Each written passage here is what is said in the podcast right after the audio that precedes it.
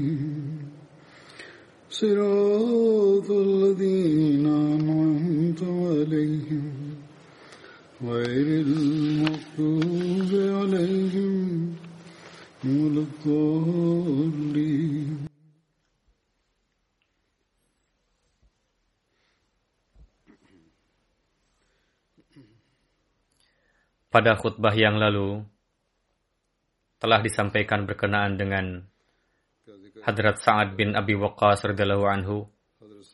Beliau ikut serta dalam perang Badar, Uhud, Khandaq, Hudaybiyah, Khaybar, Fatah Mekah dan seluruh peperangan lainnya bersama dengan Rasulullah sallallahu alaihi wasallam. Beliau termasuk salah satu pemanah handal Rasulullah. Berkenaan dengan beliau dikisahkan dalam suatu riwayat di antara peperangan yang diikuti oleh Rasulullah. Dalam satu peperangan, selain Hadrat Sa'ad dan Hadrat Talha, tidak ada lagi yang tersisa.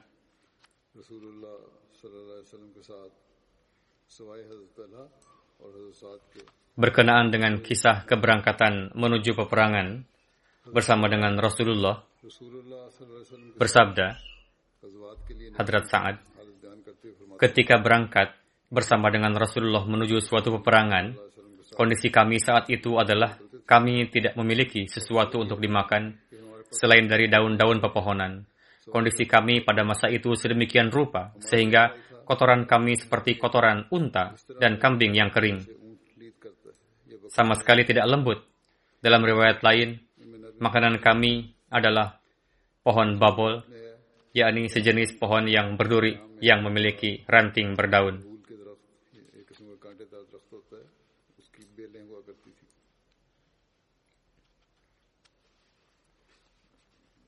Hadrat Sa'ad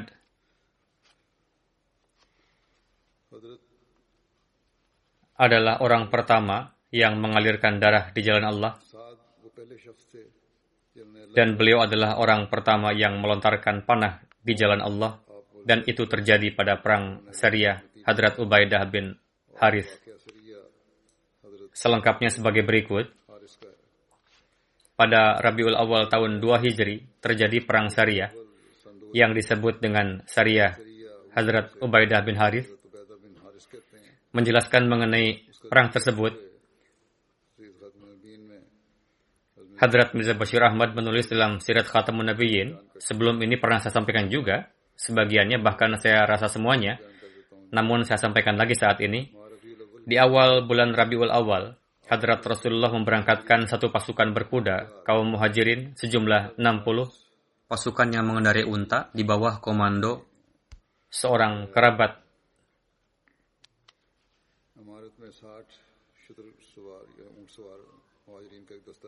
yakni Ubaidah bin Al-Haris Mutalib.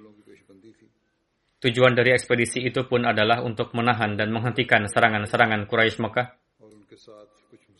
Setelah Hadrat Ubaidah bin Al-Haris dan kawan-kawannya melakukan perjalanan beberapa jauh, sampailah di Saniatul Marrah.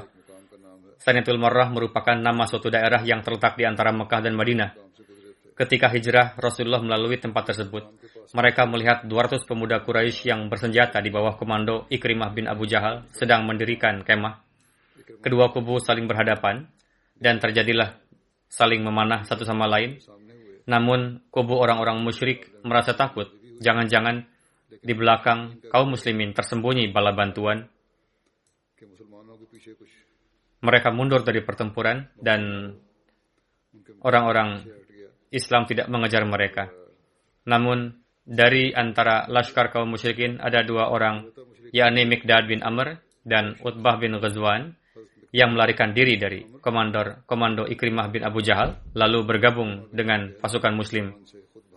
Mereka pergi bersama dengan orang-orang Quraisy dengan tujuan supaya ketika mendapat kesempatan mereka akan bergabung dengan kaum muslimin. Karena dalam hati mereka sudah menjadi muslim. Namun dikarenakan kelemahan mereka mereka takut kepada orang-orang Quraisy dan tidak pergi bersama. Tidak bisa pergi berhijrah. Pada bulan Jumadil Ula Rasulullah SAW menetapkan Sa'ad bin Abi Waqas bersama satu pasukan yang terdiri dari delapan muhajirin.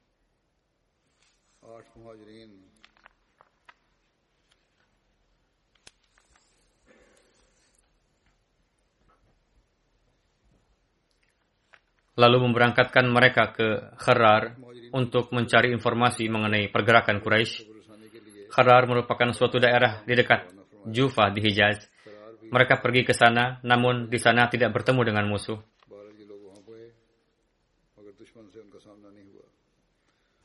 Selanjutnya, berkenaan dengan perang Syariah Hadrat Abdullah bin Jahash pada Jumadil Akhir,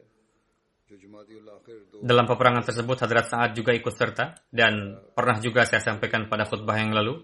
Namun saya akan sampaikan menurut Sirat Khatamun Nabiin secara singkat.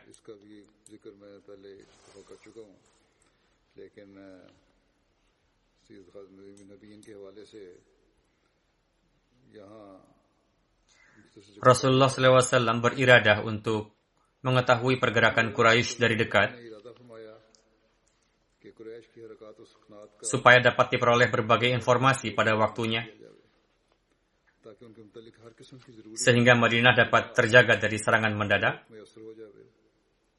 Dalam rangka tugas tersebut, Hadrat Rasulullah SAW mempersiapkan satu grup yang terdiri dari delapan orang muhajirin dan memberangkatkan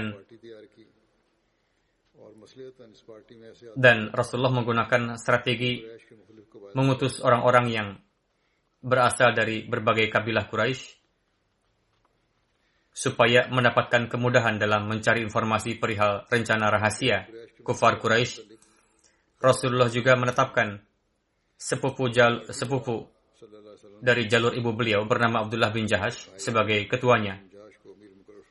Beliau pun tidak memberitahukan kepada komandan pasukannya perihal ditugaskan ke mana dan untuk apa pasukan ini. Untuk itu Rasulullah menitipkan surat yang tertutup rapat kepada ketua syariahnya dan bersabda, di dalam surat ini tertulis petunjuk bagi kalian.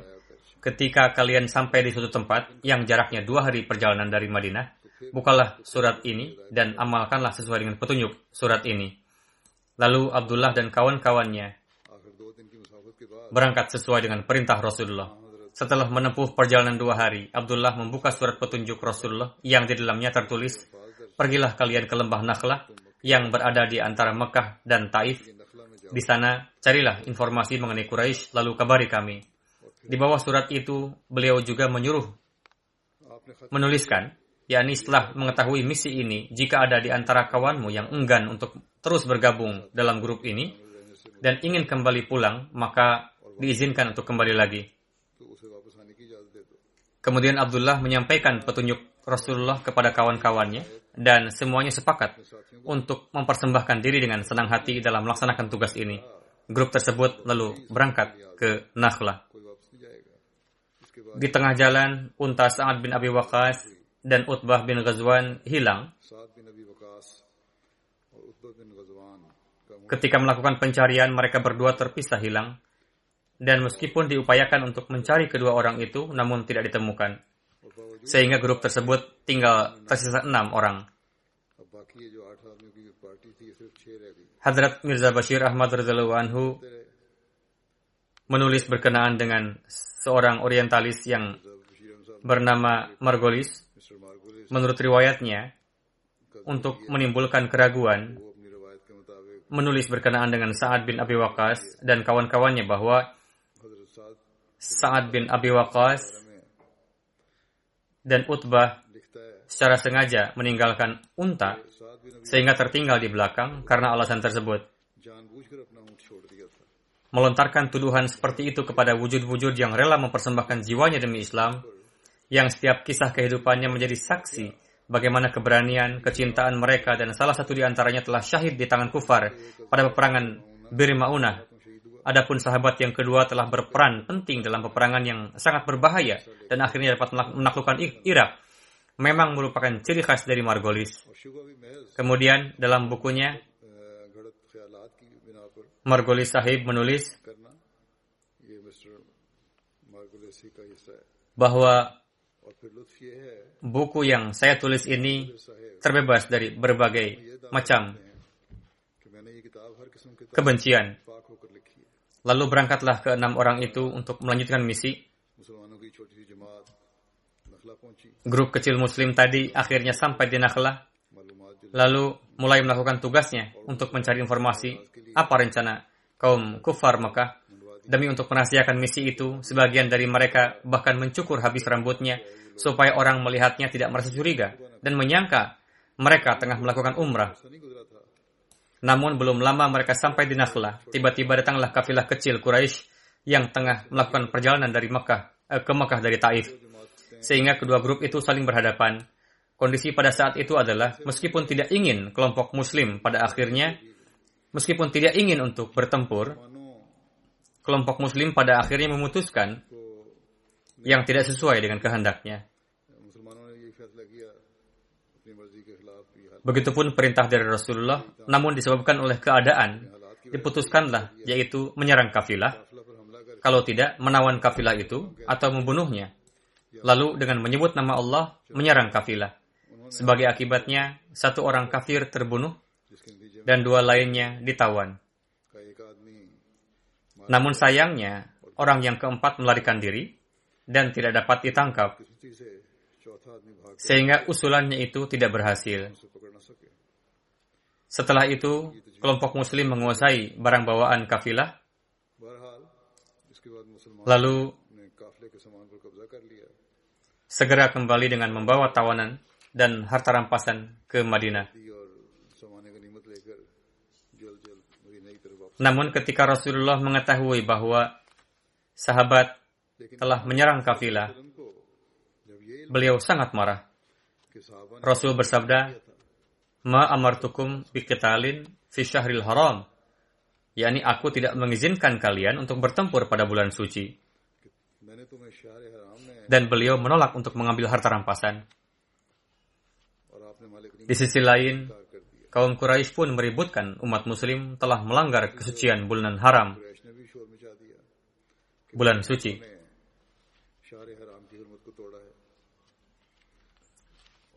Dan disebabkan yang terbunuh ialah Amru bin Al-Hadrami, seorang tokoh Quraisy dan juga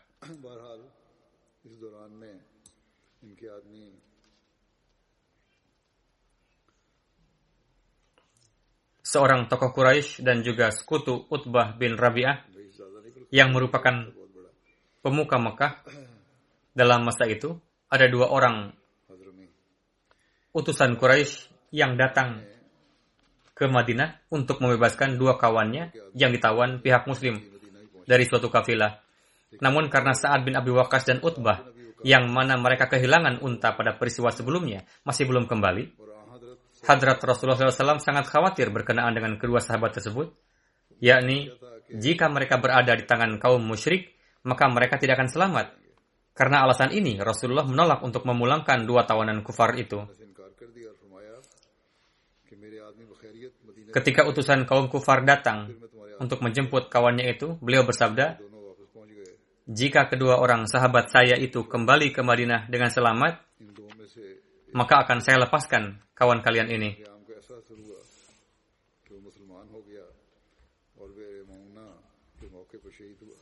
Ketika kedua sahabat itu kembali, beliau melepaskan kedua tawanan itu dengan mengambil jaminan. Namun salah seorang di antara kedua tawanan itu sangat terkesan dengan akhlak mulia Rasulullah dan kebenaran ajaran Islam. Sehingga meskipun telah dibebaskan, ia tidak mau kembali lalu bayat kepada Rasulullah. Pada akhirnya beliau syahid pada peristiwa Bir Maunah. Dalam menjelaskan kondisi sebelum perang ketika perang Badar, Hadrat Mirza Bashir Ahmad menulis dalam sirat Khatamun Nabiyyin bahwa Rasulullah mulai berangkat menuju perang Badar, menuju Badar dengan cepat. Ketika beliau mendekati Badar, berdasarkan suatu pemikiran yang tidak disebutkan dalam riwayat, Rasulullah mendudukan Hadrat Abu Bakar di belakang beliau dan mendahului laskar. Pada saat itu beliau menemui seorang badui tua di jalan dan dari percakapan beliau dari percakapan beliau mengetahui bahwa pada saat itu Laskar Quraisy sudah sampai mendekati Badar. Setelah mendengar kabar tersebut, Rasulullah kembali. Lalu mengutus Hadrat Ali, Hadrat Zubair bin Awam, dan Sa'ad bin Abi Waqas untuk mencari informasi. Ketika mereka berangkat ke lembah Badar, apa yang mereka lihat? Beberapa orang Mekah tengah memenuhi air dari sumber mata air. Para sahabat tersebut menyerang orang-orang itu dan menangkap seorang budak kulit hitam. Lalu membawanya ke hadapan Rasulullah. Rasul menginterogasi dengan lembut, menanyakan, di mana laskar saat ini? Ia menjawab, ada di balik bukit yang ada di depan ini. Rasul bertanya, berapa jumlah laskar? Dia menjawab, banyak sekali, namun tidak tahu jumlah pastinya. Rasul bertanya, berapa ekor unta yang disembelih setiap harinya? Ia menjawab, sepuluh ekor. Rasulullah bersabda kepada para sahabat, nampaknya jumlah mereka sekitar seribu, dan memang benar adanya.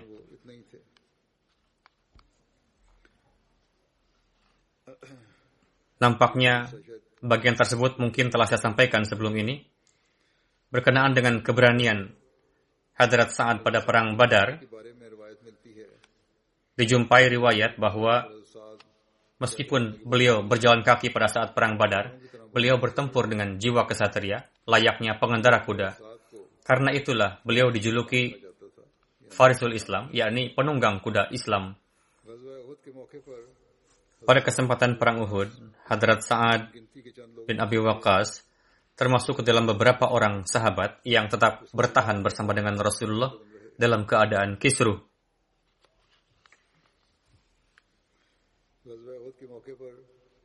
Saudara Hadrat bin Abi Waqas, Utbah bin Abi Waqas, yang ikut serta dari pihak musyrik pada kesempatan perang Uhud, telah menyerang Rasulullah. Berkenaan dengan kisah tersebut, Hadrat Khalifatul Masih keempat, rahimahullah, bersabda dalam sebuah pidato, Utbah adalah seorang yang kurang ajar, yang telah melukai hadrat Rasulullah dan mengakibatkan dua gigi bawah beberkat beliau syahid dan wajah beliau terluka. Saudara Utbah bernama Sa'ad bin Abi Waqas bertempur dari pihak muslim. Ketika Hadrat Sa'ad mengetahui kekurang ajaran saudaranya, da dada beliau dipenuhi dengan bara api dendam. Beliau pernah mengatakan, sedemikian rupa api dendam bergejolak di dalam diri saya sehingga mungkin saya tidak pernah memiliki keinginan yang seperti itu sebelumnya. Setelah dua kali menembus barisan musuh untuk mencari si zalim, beriradah untuk mendinginkan dada dengan mengiris-irisnya dengan tanganku, namun setelah melihatku, dia selalu melarikan diri dariku, layaknya serigala. Pada akhirnya, setelah saya beriradah untuk menembus barisan untuk yang ketiga kalinya, dengan penuh kasih sayang, Rasulullah bersabda kepada saya, Wahai hamba Allah, apakah kamu beriradah untuk mengorbankan nyawamu? Disebabkan oleh larangan, larangan Rasulullah tersebut, saya mengurungkan niat saya. Pada kesempatan perang Uhud, ketika sahabat yang tetap bersama dengan Rasulullah tinggal sedikit. Saat itu berkenaan dengan Hadrat Sa'ad bin Abi Waqas, Hadrat Mirza Bashir Ahmad menulis, Hadrat Rasulullah SAW sendiri yang memegangkan anak panah kepada Hadrat Sa'ad dan Hadrat Sa'ad melontarkan banyak sekali anak panah ke arah musuh. Suatu ketika Hadrat Rasulullah bersabda kepada Hadrat Sa'ad, Aku rela mengorbankan ibu dan bapakku atasmu. Teruslah lontarkan panah. Sampai akhir hayat, saat selalu mengulang, mengenang sabda Rasulullah SAW tersebut. Dalam suatu riwayat diterangkan, Hadrat Sa'ad bin Abi Waqas meriwayatkan, Hadrat Rasulullah SAW pada perang Uhud mengeluarkan anak panah dari sarangnya, lalu menaruhnya untukku. Lalu Rasul bersabda, teruslah lontarkan. Aku rela mengorbankan ibu dan bapakku atasmu. Hadrat Ali meriwayatkan, saya tidak pernah mendengar Rasulullah mendoakan untuk rela mengorbankan ibu dan ayah beliau untuk orang lain selain Hadrat Sa'ad, yakni selain bagi Hadrat Sa'ad. Hadrat Rasulullah bersabda kepada Hadrat Sa'ad pada perang Uhud, Aku rela mengorbankan ibu dan bapakku atasmu. Wahai pemuda yang tangguh, teruslah lontarkan anak panah.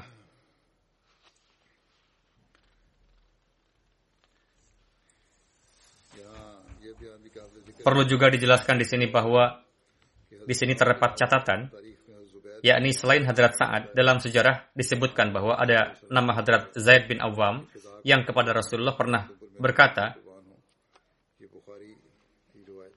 yang mana Rasulullah pernah berkata kepadanya, Fidaka abi wa ummi, yakni aku rela mengorbankan ibu dan bapakku atasmu. Riwayat Bukhari. Dalam menjelaskan peristiwa perang Uhud, Hadrat Sa'ad meriwayatkan, pada hari Uhud, Hadrat Rasulullah telah menyatukan kedua orang tua beliau bagiku.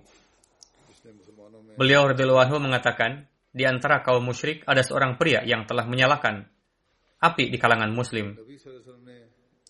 Rasulullah bersabda kepada Sa'ad, Lontarkan terus panah. Aku rela mengorbankan bapak dan ibuku demi engkau.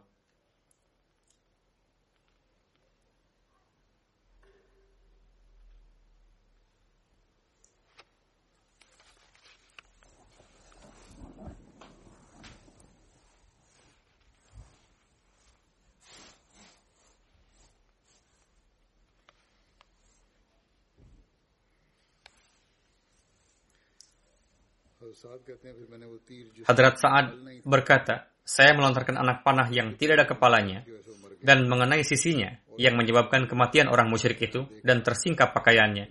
Saat itu saya melihat Rasulullah tertawa bahagia. Dalam riwayat lain diriwayatkan, dalam kitab sejarah, orang musyrik itu bernama Hiban. Orang musyrik itu melontarkan panah dan mengenai pakaian Hadrat Ummi Aiman yang saat itu tengah memberikan air minum pada pasukan yang terluka. Melihat itu Hiban tertawa. Hadrat Rasulullah menyodorkan satu anak panah kepada Hadrat Sa'ad dan anak panah tersebut mengenai leher Hiban. Lalu ia jatuh ke belakang sehingga auratnya nampak. Melihat itu Rasulullah tersenyum. Riwayat hadis dalam Sahih Muslim yang dijelaskan barusan berkenaan dengan itu lembaga kita, yaitu Nur Foundation, menulis catatan bahwa Rasulullah merasa bahagia atas ihsan Allah Ta'ala yang telah menyingkirkan musuh berbahaya dari jalan dengan panah yang tidak ada kepalanya. Dalam riwayat lain dikatakan, pada perang Uhud, Hadrat Sa'ad melontarkan seribu panah.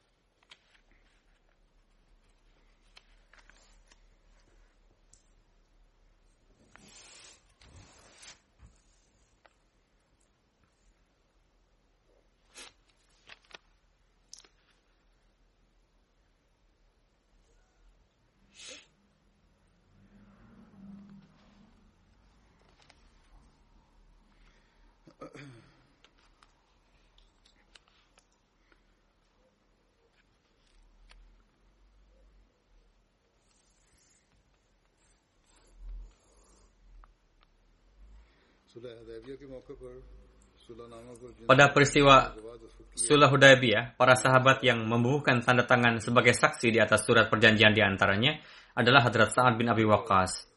Pada kesempatan Fatah Mekah, Hadrat Sa'ad memegang salah satu bendera di antara tiga bendera muhajirin. Pada kesempatan Hajatul Wida, Hadrat Sa'ad jatuh sakit dalam meriwayatkan hal tersebut, Hadrat Sa'ad menceritakan, saya jatuh sakit ketika di Mekah dan sudah mendekati kematian. Rasulullah berkunjung ke rumah untuk menjenguk saya. Saya berkata, wahai Rasulullah, saya memiliki banyak harta dan pewarisku hanya seorang putri. Bolehkah saya menyedekahkan dua per tiga dari harta saya? Rasul bersabda, tidak boleh. Saya bertanya lagi, bagaimana jika setengahnya? Rasul bersabda, tidak boleh juga. Ayah, saya bertanya lagi, bagaimana jika sepertiga? Rasulullah bersabda, baiklah. Namun itu pun banyak sekali. Bersabda, jika kamu meninggalkan anakmu dalam keadaan berharta, adalah lebih baik daripada meninggalkannya dalam keadaan miskin, lalu meminta-minta kepada orang lain. Apa pun yang kamu belanjakan, kamu akan mendapatkan ganjarannya, sampai-sampai suapan yang kamu masukkan ke mulut istrimu. Saya bertanya, wahai Rasulullah, apakah saya akan tertinggal dari hijrah? Rasul bersabda, sekalipun kamu tertinggal, namun amalan yang kamu lakukan untuk menarik keridhaan Tuhan, karenanya derajat dan martabatmu akan tinggi. Saya berharap kamu akan hidup sepeninggalku. Rasul pun bersabda, sehingga bangsa-bangsa akan meraih manfaat darimu, dan sebagian orang akan mengalami kerugian. Dalam riwayat lain, setelah itu Rasulullah bersabda, Ya Allah, sempurnakanlah hijrah para sahabatku, dan janganlah kembalikan mereka. Dalam riwayat lain dikatakan, Hadrat Sa'ad meriwayatkan, ketika saya jatuh sakit, Rasulullah datang untuk menjengukku dan bertanya, apakah kamu telah berwasiat? Saya berkata, ya sudah. Rasul bertanya, berapa? Saya jawab, seluruh hartaku di jalan Allah. Rasul bertanya, apa yang kamu tinggalkan untuk anak-anakmu? Saya menjawab, mereka memiliki banyak harta. Rasulullah bersabda, kalau begitu wasiatkan sepersepuluhnya. Hadrat Sa'ad berkata, saya terus berkata demikian dan Rasulullah pun terus bersabda seperti itu. Hadrat Sa'ad ingin menyedekahkan harta yang banyak dan Rasulullah menasihatkan untuk menguranginya. Sampai-sampai Rasulullah bersabda, wasiatkanlah sepertiganya. Dan itu pun banyak sekali.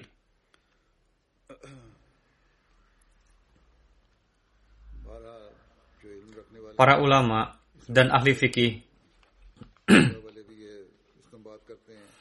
beristimbat bahwa wasiat tidak bisa lebih dari sepertiga bagian. Berkenaan dengan hal ini, Hadrat Muslim Maud anhu bersabda, hadis-hadis mendukung bahwa membagikan seluruh harta setelah memotong pengeluaran bukanlah perintah. Perintah Islami. Sebagaimana Rasulullah bersabda, Yaji'u ahadukum bimalihi kulli tasaddaqu bihi wa yajlisu yatakafafun nasa innama sadaqatu an zahri ghina yakni sebagian di antara kalian membawa seluruh hartanya untuk disedekahkan, setelah itu meminta-minta kepada orang lain. Sedekah diberikan dari harta lebih. Lebih lanjut bersabda, In tazhar warasataka agniya khairum min an tazharuhum hanat halatan yatakafafuna nas. Yakni jika kamu meninggalkan ahli waris dengan harta yang cukup, itu lebih baik dibandingkan dalam keadaan miskin dan meminta minta kepada orang lain. Begitu juga ada dalam hadis, Hadrat Sa'ad bin Abi Waqqas meminta izin kepada Rasulullah untuk membagikan harta dua per tiga namun Rasulullah melarangnya. Lalu beliau ingin membagi setengahnya, Rasul pun melarangnya. Lalu beliau meminta izin untuk membagikan sepertiganya, lalu Rasulullah mengizinkannya. Namun seiring dengan itu bersabda, sepertiga pun banyak. Sep dua pertiga pun banyak. Alhasil, pemikiran yang mengatakan bahwa Islam memerintahkan bahwa harta yang lebih dari yang diperlukan hendaknya dibagikan kepada anak-anak sama sekali bertentangan dengan Islam dan amalan para sahabat. Karena amalan sahabat yang di antaranya pasca kewafatannya ratusan ribu rupiah dibagikan kepada ahli waris. Dalam satu riwayat lain diterangkan bahwa Hadrat Sa'ad bin Abi Waqqas meriwayatkan, ketika saya sakit di Mekah, Rasulullah berkunjung untuk menjenguk saya. Rasulullah meletakkan tangan di tangan saya, di dada saya, saya merasakan dinginnya tangan beliau sampai ke jantung. Setelah meletakkan tangan, Rasulullah bersabda, kamu mengalami penyakit jantung.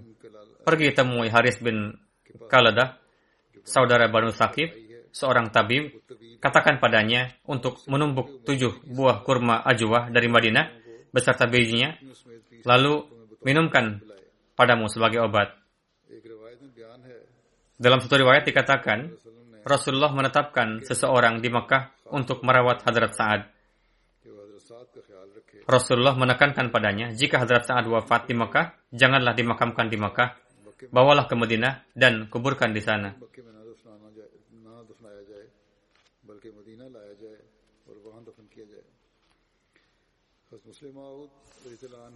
Dalam menjelaskan kisah Hadrat Sa'ad, Hadrat Muslim Ma'ud anhu bersabda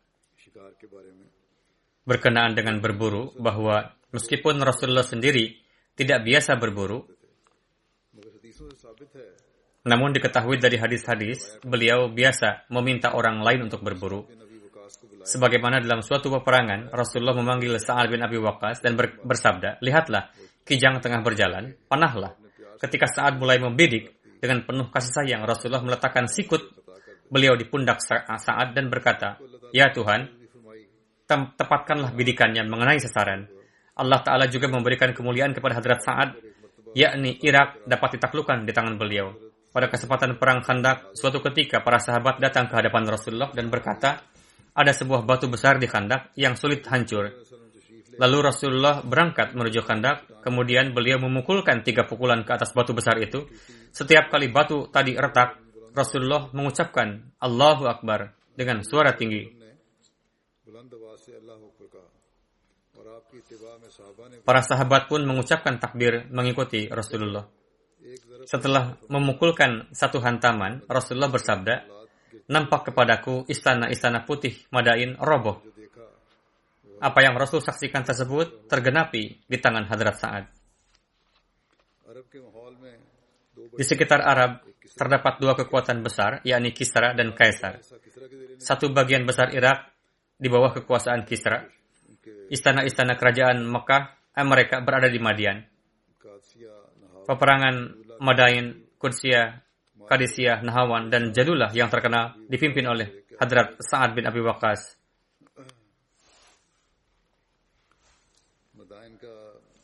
Madain terletak beberapa jauh dari Baghdad, Irak, ke arah selatan di pesisir Sungai Dajlah. Karena di tempat ini satu persatu kota bermunculan, karena itu orang Arab mulai menyebutnya dengan istilah Madain, yakni kumpulan banyak kota. Qadisiyah juga merupakan kota di Irak, di mana di sana telah terjadi perang yang terkenal antara pasukan Muslim dan bangsa Farsi. Perang itu disebut Qadisiyah. Kota Qadisiyah saat ini berjarak 15 mil dari kota Kufah. Nahwan merupakan sebuah kota yang terletak di Iran saat ini, terletak 70 km dari Hamdan, ibu kota provinsi Hamadan, Iran. Jalula merupakan kota di Irak saat ini yang terletak di tepi sungai Dajlatul Aiman. Di tempat tersebut pernah terjadi peperangan antara Muslim dan bangsa Farsi. Diberi nama Jalula karena kota ini dipenuhi dengan mayat-mayat penduduk Iran. Pada zaman Hadrat Abu Bakar, Hadrat Musanna bin Harithah meminta izin untuk menyerang disebabkan oleh gangguan yang kerap dilakukan oleh pasukan Iran di perbatasan. Hadrat Abu Bakar mengizinkannya. Hadrat Abu Bakar mengutus Hadrat Khalid bin Walid bersama dengan pasukan yang banyak untuk menolong beliau. Ketika Hadrat Abu Ubaidah dari negeri Syam meminta bantuan kepada Khalifah, Hadrat Abu Bakar mengutus Hadrat Khalid bin Walid untuk menolongnya. Hadrat Khalid bin Walid menetapkan Hadrat Musanna sebagai penerusnya di Irak. Namun seiring dengan perginya Hadrat Khalid dari Irak, misi tersebut mereda. Setelah Hadrat Umar terpilih sebagai khalifah, maka beliau menaruh perhatian pada misi Irak dari permulaan. Hadrat Musanna mengalahkan musuh-musuh di Dawaya dan dalam peperangan lainnya, lalu menguasai satu bagian yang luas Irak. Pada saat itu, daerah Irak di bawah kekuasaan Kisra. Setelah pasukan Iran memperkirakan kekuatan perang, pasukan Muslim dan kemenangan yang berkesinambungan telah membuka mata mereka, maka mereka mendudukan pewaris asli Kisra Yazid Gard pada tahta kerajaan alih-alih Quran Duh ratu mereka. Sesudah menempati tahta kerajaan, ia kumpulkan segenap kekuatan kerajaan Iran. Ia menyulut api dendam di seluruh negeri untuk melawan Muslim. Dalam keadaan demikian, Hadrat Musanna terpaksa mundur dari perbatasan Arab. Ketika Hadrat Umar mengetahui kejadian tersebut, beliau mengutus para orator handal ke berbagai tempat dan memerintahkan umat Muslim untuk bangkit menghadapi Kisra. Akibat timbul, akibatnya timbul gejolak di Arab dan para pejuang Islam dari berbagai daerah berdatangan dari berbagai tempat dengan penuh semangat menuju ibu kota. Hazrat Umar meminta musyawarah siapa yang tepat untuk diserahkan tugas tanggung jawab sebagai pemimpin misi ini. Hazrat Umar meminta pendapat bahwa atas usulan orang banyak, Hazrat Umar siap untuk memimpin sendiri misi ini, tapi Hadrat Ali radhiyallahu anhu dan para sahabat besar lainnya menolak ide ini. Nama Hadrat Said bin Zaid pun diajukan untuk memimpin misi ini. Pada saat itu Hadrat Abdurrahman bin Auf berdiri dan berkata, Wahai Amirul Mukminin, aku mengetahui siapa orang yang tepat untuk memimpin misi ini. Hadrat Umar bersabda, siapa orang itu? Hadrat Abdurrahman bin Auf berkata, Hadrat Sa'ad bin Abi Waqas. Setelah itu, semua orang sepakat dengan nama Hadrat Sa'ad dan Hadrat Umar bersabda tentang Hadrat Sa'ad, innahu rajulun syuja'un ra'un. yakni dia adalah seorang pemberani dan pemanah terbaik.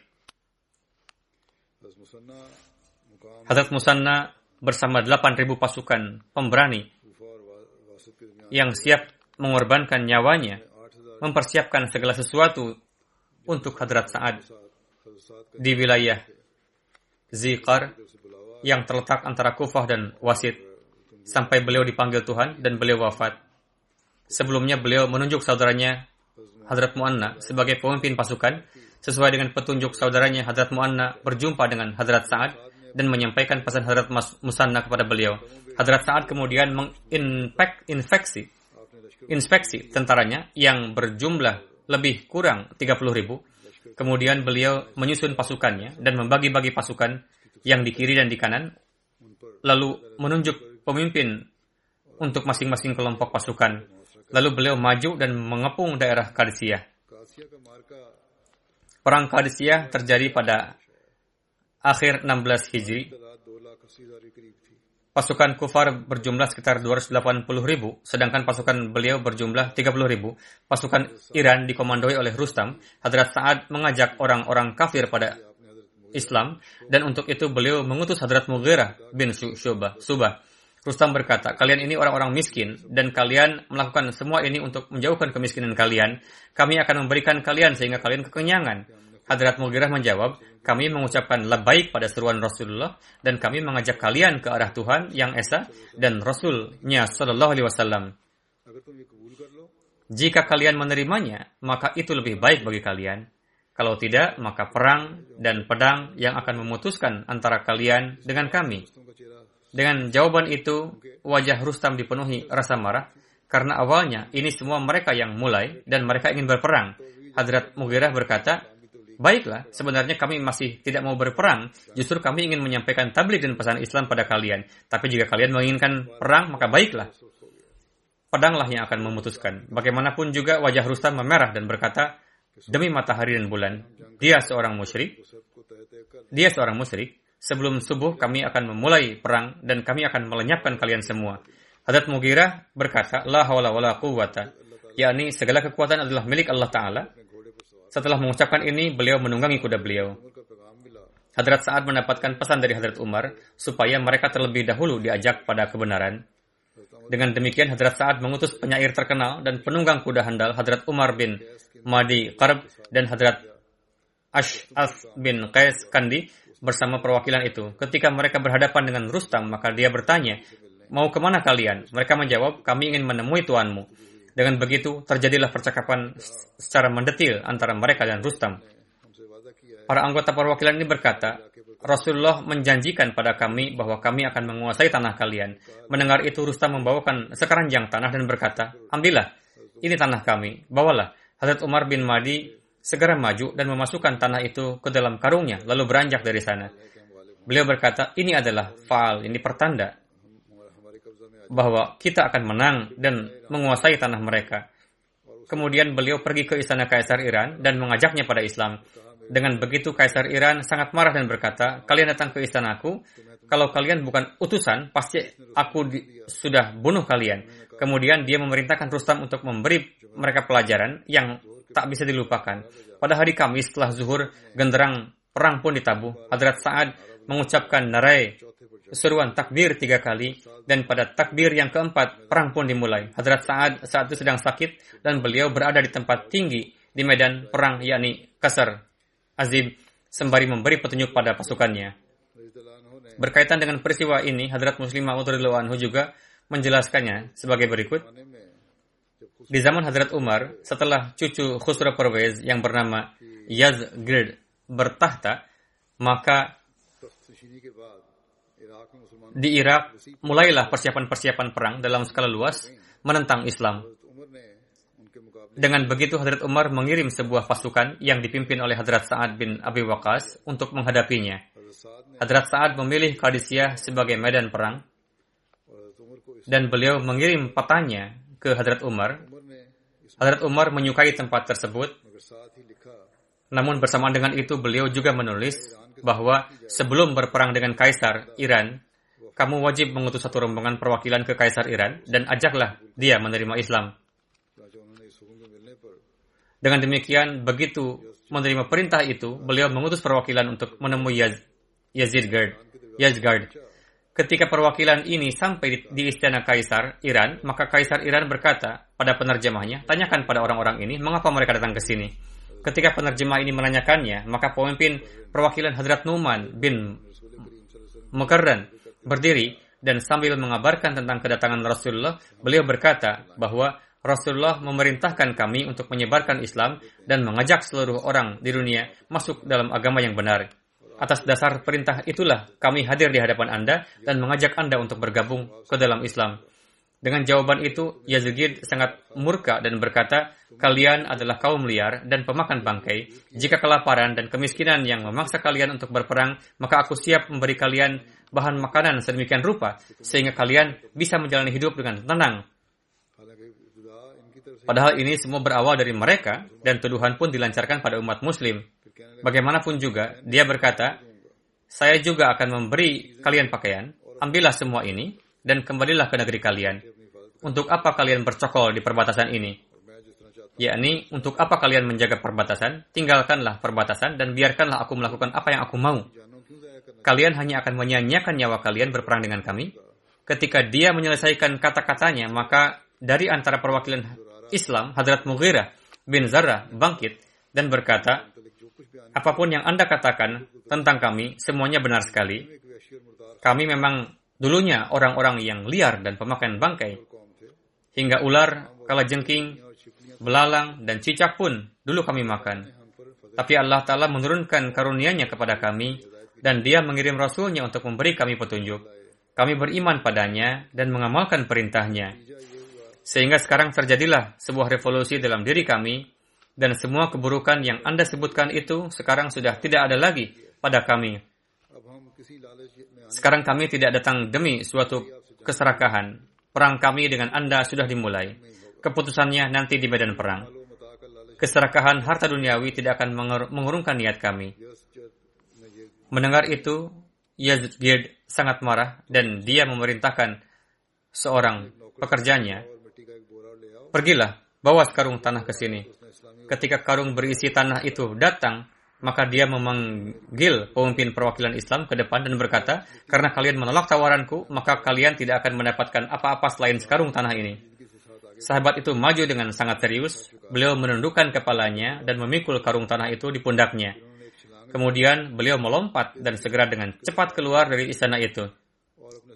Lalu beliau berkata pada teman-temannya dengan suara lantang, Hari ini Kaisar Iran menyerahkan dengan tangannya sendiri tanah negerinya kepada kami.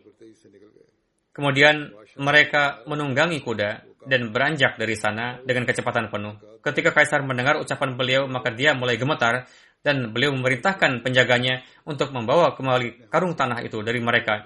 Dia berkata, ini suatu kesialan bahwa aku menyerahkan tanah negeriku pada mereka dengan tanganku sendiri. Namun saat itu mereka sudah pergi jauh dengan kuda mereka. Pada akhirnya apa yang beliau katakan itulah yang terjadi. Dan hanya dalam waktu beberapa tahun seluruh Iran dikuasai umat Islam. Bagaimana perubahan agung ini bisa terjadi dalam umat Islam? Ini terjadi karena ajaran Quran telah menciptakan suatu revolusi dalam akhlak dan kebiasaan mereka.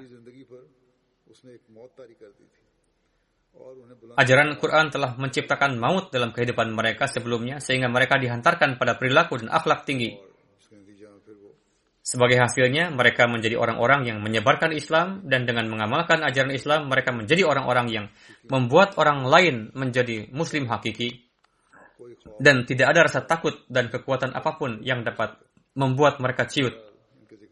Bagaimanapun juga, bagian lain tentang kisah mereka akan saya sampaikan kemudian, masih ada bagian yang tersisa.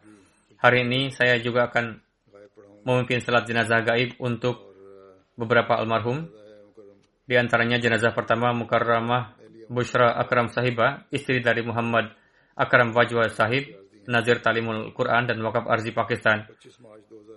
Beliau wafat pada 25 Maret 2020 pada usia 66 tahun. Innalillahi wa inna ilaihi raji'un. Dikarenakan keadaan maka saat itu jenazah beliau tidak disalatkan. Almarhumah dengan karunia Allah Ta'ala seorang musiah. Beliau memiliki dua putra dan satu putri. Bushra Akram Sahibah tinggal di Liberia bersama suaminya Mukarram Muhammad Akram Bajwa Sahib selama 15 tahun. Dalam masa itu beliau mendapatkan taufik berkhidmat sebagai sadar lajna imailah di Liberia. Pada saat perang berkecamuk di Liberia, beliau bersama suami anak dan dan anak-anak ditahan di barak tentara selama 15 hari Muhammad Akram Bajwa Sahib menulis, almarhumah menjalani hidup dengan penuh keikhlasan, kesabaran, dan kesetiaan bersama seorang wakaf zindagi, yakni Akram Sahib, selama 37 tahun. Khususnya ketika saya bertugas di Liberia sebagai mubalik dan amir jemaat. Ketika tinggal di sana selama 23 tahun, beliau membantu saya dalam tabligh dan tarbiyat Beliau menyiapkan makanan untuk tamu dan membantu dalam urusan-urusan jemaat lainnya. Beliau mendapat taufik untuk berkhidmat sebagai sadar lajna imailah Liberia. Selama 15 tahun tinggal di Liberia, almarhumah beberapa kali menderita malaria dan tipis, tipes. Meskipun begitu, beliau tetap menemani saya dengan penuh kesabaran. Almarhumah memberi tarbiyat agama terbaik kepada anak-anak. Masya Allah putra dua putra beliau menjalin hubungan kesetiaan yang kuat dengan jemaat. Seorang wakaf zindagi yang juga merupakan prinsipal syahada school di sana, Mansur Nasir Sahib adalah menulis, selama tiga tahun berturut-turut ketika saya masih tinggal sendiri di Liberia, almarhum menampung saya di rumahnya dan menghormati saya. Beliau memperlakukan saya seperti adik. Semoga Allah Ta'ala menjadikan putra-putri beliau pewaris doa-doa beliau dan memberikan taufik pada mereka untuk melanjutkan kebaikan almarhumah.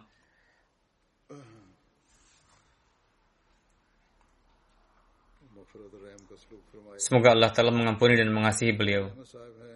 Jenazah kedua adalah Iqbal Ahmad Nasir Sahib, Pirkoti, dari daerah Krun di Kabupaten Khairpur. Beliau wafat pada tanggal 14 Juli 2020 pada usia 82 tahun. Inna lillahi wa inna ilaihi raji'un. Putra beliau bernama Akbar Ahmad Tahir adalah mubalik yang bertugas di Burkina Faso.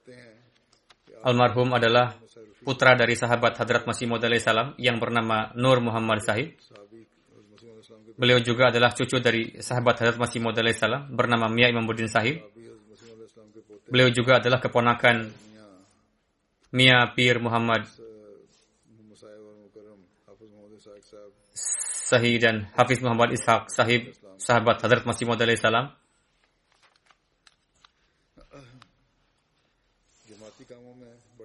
Beliau ambil bagian dalam tugas-tugas jemaat dengan penuh antusias, mendapatkan taufik untuk berkhidmat sebagai sekretaris mal untuk masa yang lama, pernah berkhidmat sebagai Zaim Ansarullah, menjadi imam salat, murabi atfal, dan lain-lain. Saya melihat Sejak kecil, beliau selalu mengumpulkan uang pada kotak terpisah dan ketika ditanya Beliau menjawab, seiring untuk canda, uang-uang ini juga saya simpan terpisah supaya dapat membayarkannya tepat pada waktunya. Beliau bertablik dengan penuh semangat, banyak sekali mubayin baru dengan perantaraan tablik beliau. Beliau rajin berdoa, disiplin dalam puasa dan salat dan tahajud. Beliau di Burkina Faso. Menuturkan, setelah saya memelas kepada beliau, baru almarhum berkenan berkunjung ke Burkina Faso pada 2016, beliau mengikuti jelasah, jelasah jemaat dan istimewa. Beliau meneriakan nari takbir dengan semangat dan membakar gairat para hadirin. Dengan begitu, beliau merasakan ketentraman karena di Pakistan sudah lama tidak ada jelasah-jelasah jemaat sehingga hal tersebut membuat diri beliau kehausan akan hal itu. Di antara keluarga yang ditinggalkan adalah istri beliau, Bashirah Begum Sahibah, tiga putra dan tiga putri. Amir dan juga missionary in charge Burkina Faso menulis, meskipun beliau menghadapi masalah dalam hal bahasa, namun ketika tiba di Burkina Faso, yang notabene berbahasa Perancis, namun bahasa cinta beliau dapat difahami oleh semua orang, beliau menjumpai setiap orang dengan kasih sayang, sehingga menimbulkan daya tarik di hati orang-orang. Para penduduk lokal di sini menceritakan mengenai beliau dengan penuh kecintaan. Sekretaris Nasional Isyaat Bupina Sahib men-share foto beliau pasca kewafatan almarhum, beliau menulis bahwa ketika tinggal di Burkina Faso dan berjumpa dengan beliau, saya mendapati almarhum sebagai Ahmadi hakiki yang luar biasa.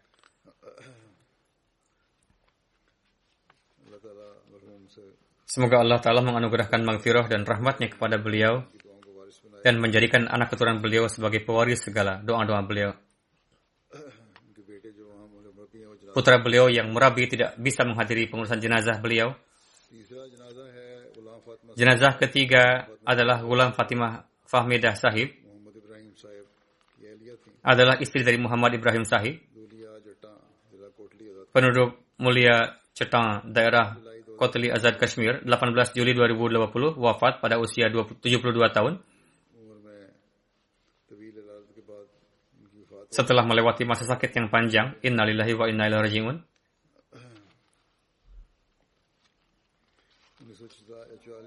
Pada tahun 44 ayah beliau bayat. Ayah beliau bernama Nek Muhammad Urab Kale Khan. Sebelum bayat, beliau melihat mimpi. Dalam mimpi itu beliau berkata, saya akan pergi untuk menemui seorang wujud suci. Ketika melihat seorang orang suci itu, saya berlari ke arah beliau. Orang suci itu bertanya kepada Kale Sahib, Kale Khan, kapan kamu akan datang kepada kami? Kale Khan sahib menjawab, saya sudah datang di rumah seseorang, beliau mengenali foto tersebut dan berkata, orang suci inilah yang saya lihat dalam mimpi itu. Lalu beliau menyatakan bayat melalui surat. Setelah bayat, istri beliau berkata, daftarkan juga saya untuk bayat. Dan beliau pun bayat. Kedua suami istri adalah mukhlis. Begitupun putra-putri beliau, Fahmidah Fatimah Sahibah, Almarhumah mendapatkan pengaruh tarbiyat mereka. Beliau pun rajin salat lima waktu dan tahajud, rutin tilawat Al-Quran. Putra-putri beliau sering menyaksikan almarhumah sedang salat dengan rintihan di malam hari.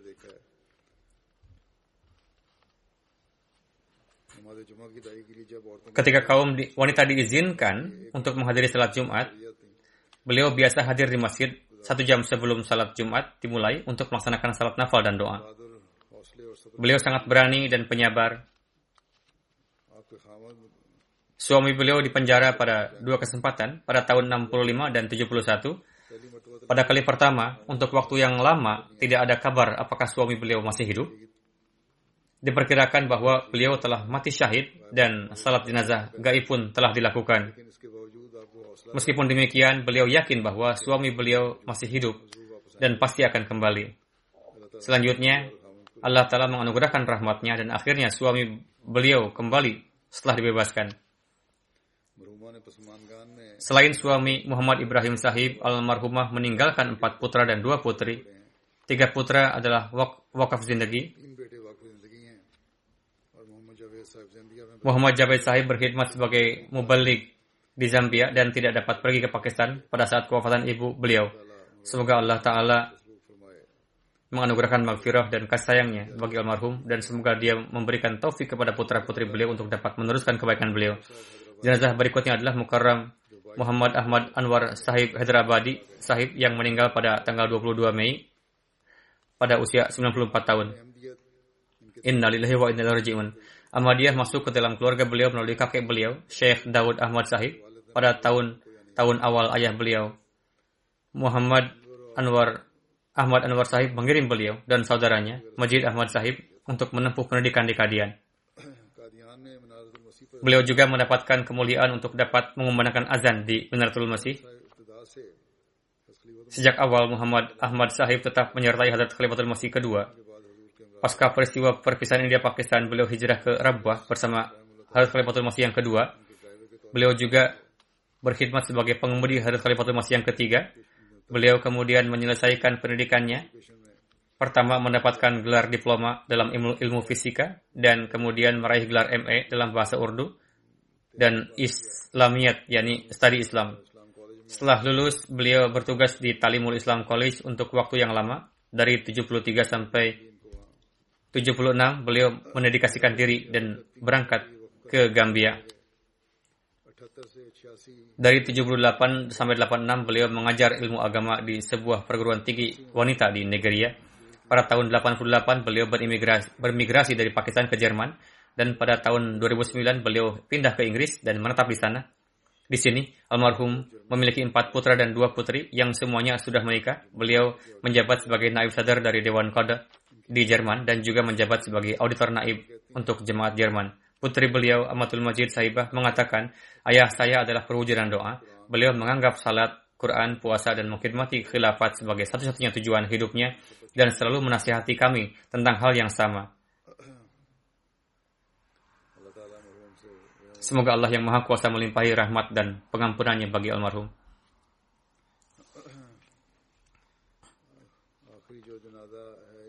Jenazah terakhir adalah Salim Hasan Al-Jabi sahib dari Suriah. Beliau meninggal pada 30 Juni pada usia 92 tahun. Innalillahi wa inna raji'un. Putri beliau Lubna Al-Jabi dan cucu perempuannya Hiba Al-Jabi yang merupakan istri dari Dr. Bilal Tahir sahib. Keduanya tinggal di Inggris.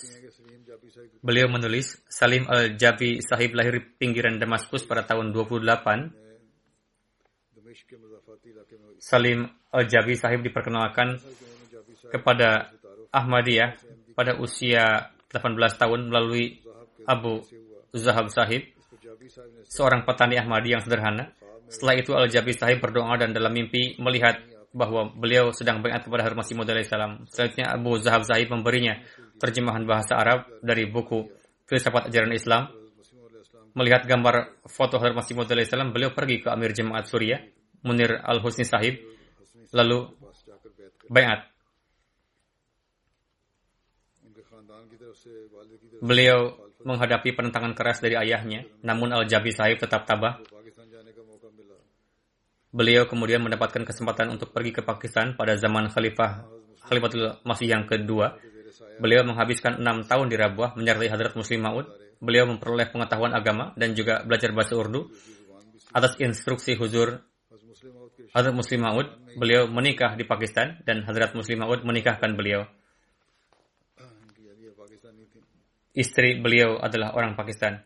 Cucu perempuannya Hiba Al-Jabi Sahiba menulis, kakek kami selalu menasihati kami dan meluangkan waktu untuk taklim dan tarbiyat kami. Beliau selalu menekankan pentingnya kemajuan rohani dan tetap melekat pada khilafat.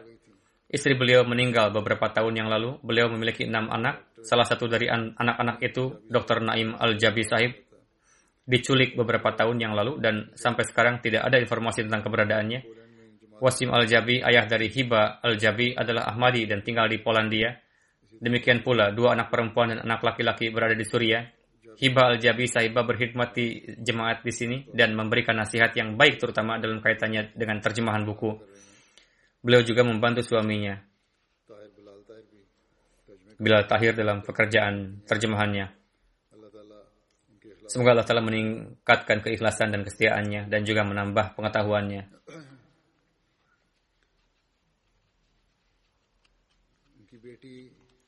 putri beliau Lubna Abdul Khabir Al-Jabi menulis, Ayah kami selalu melarang kami dari mengikuti bid'ah. Beliau selalu menasihati kami untuk selalu menjalin hubungan dengan Allah Ta'ala dan untuk melakukan tabligh.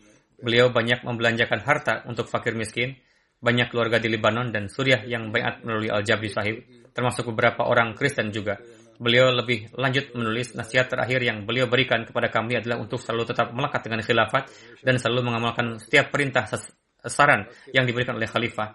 Beliau menasihati untuk tidak menunjukkan kelalaian dalam tabligh. Berdoalah dalam segala kondisi dan tidak perlu khawatir atas ketidakadilan yang diterima di jalan kebenaran. Umar Al-Aman Sahib, Presiden Jemaat Libanon menulis, Sebelum bayat, kami selalu membaca buku-buku Salim Al-Jabi Sahib yang berisi tanda-tanda munculnya Imam Zaman dan jemaatnya yang diberkati. Setelah membaca buku-buku tersebut, beliau menasihatkan kami untuk bayat. Ini merupakan gaya beliau. Ini tidak mesti cara demikian berlaku di setiap situasi. Meskipun demikian, beliau bertablik dengan cara tersebut. Dan karena upaya tablik beliau, banyak sekali orang yang bayat. Beliau kemudian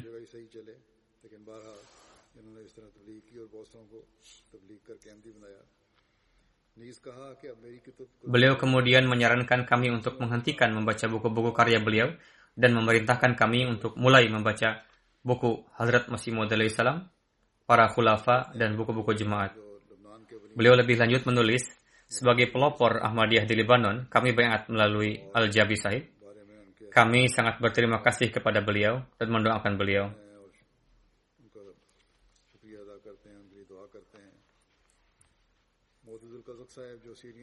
Mu'tazil Kazak Sahib yang merupakan warga Suriah tetapi saat ini tinggal di Kanada menulis, ketika saya berkhidmat sebagai ketua jemaat lokal di Suriah, saya memiliki kesempatan untuk bertemu Al-Jabi Sahib pada banyak kesempatan. Setiap kali topik khilafat yang dibahas, beliau selalu mengatakan bahwa beliau ingin meninggalkan dunia ini di kaki khilafat. Mir Anjum Parwez Sahib membalik di Arabic Desk menulis, Kapan pun dikatakan berkenaan dengan nizam khilafat, beliau langsung patuh dan langsung menzahirkan bahwa apa pun yang diperintahkan oleh nizam jemaat kepada saya, saya akan menaatinya. Pada tahun 2011, beliau datang dari Syria ke Jelasah UK. Beliau mengatakan, saya berkeinginan untuk menghembuskan nafas terakhir di kaki khalifah dan tidak ada kemuliaan yang lebih dari itu bagi saya. Banyak sekali mubayin baru dalam jemaat ini dengan perantaran beliau. Kebanyakan dari antara mereka menjadi Ahmadi yang mukhlis. Banyak di antaranya yang menulis surat kepada saya menyampaikan bahwa kami telah mempelajari banyak hal dari almarhum dan bayat dengan perantaran beliau.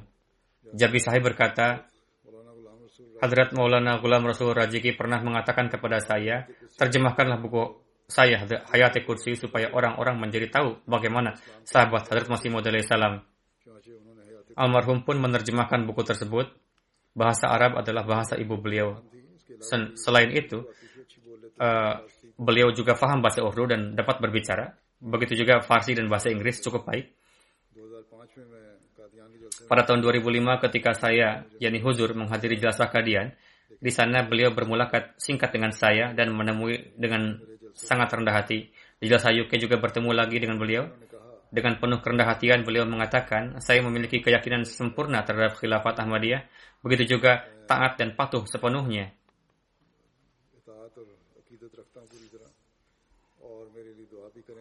Doakan saya supaya saya senantiasa terjalin dengan nizam jemaat. Semoga Allah Ta'ala senantiasa menjalinkan anak keturunan beliau dengan kesetiaan sempurna terhadap jemaat dan khilafat dan menganugerahkan maghfirah dan kasih sayangnya. Setelah salat Jumat nanti,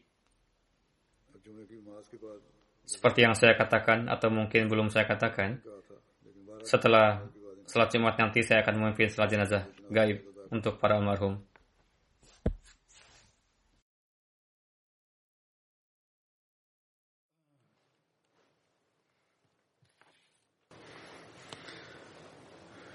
Alhamdulillah Alhamdulillah nahmaduhu wa nasta'inuhu wa nastaghfiruh ونؤمن به ونتوكل عليه. ونعوذ بالله من شرور أنفسنا ومن سيئات أعمالنا. من يهده الله فلا مضل له ومن يضلل فلا هادي له. ونشهد أن لا إله إلا الله. ونشهد أن محمدا عبده ورسوله. عباد الله رحمكم الله. إن الله يأمر بالعدل واللسان وإيتاء ذي القربى وينهى عن الفحشاء والمنكر والبغي يعظكم لعلكم تذكرون اذكروا الله يذكركم وادعوه يستجب لكم ولذكر الله أكبر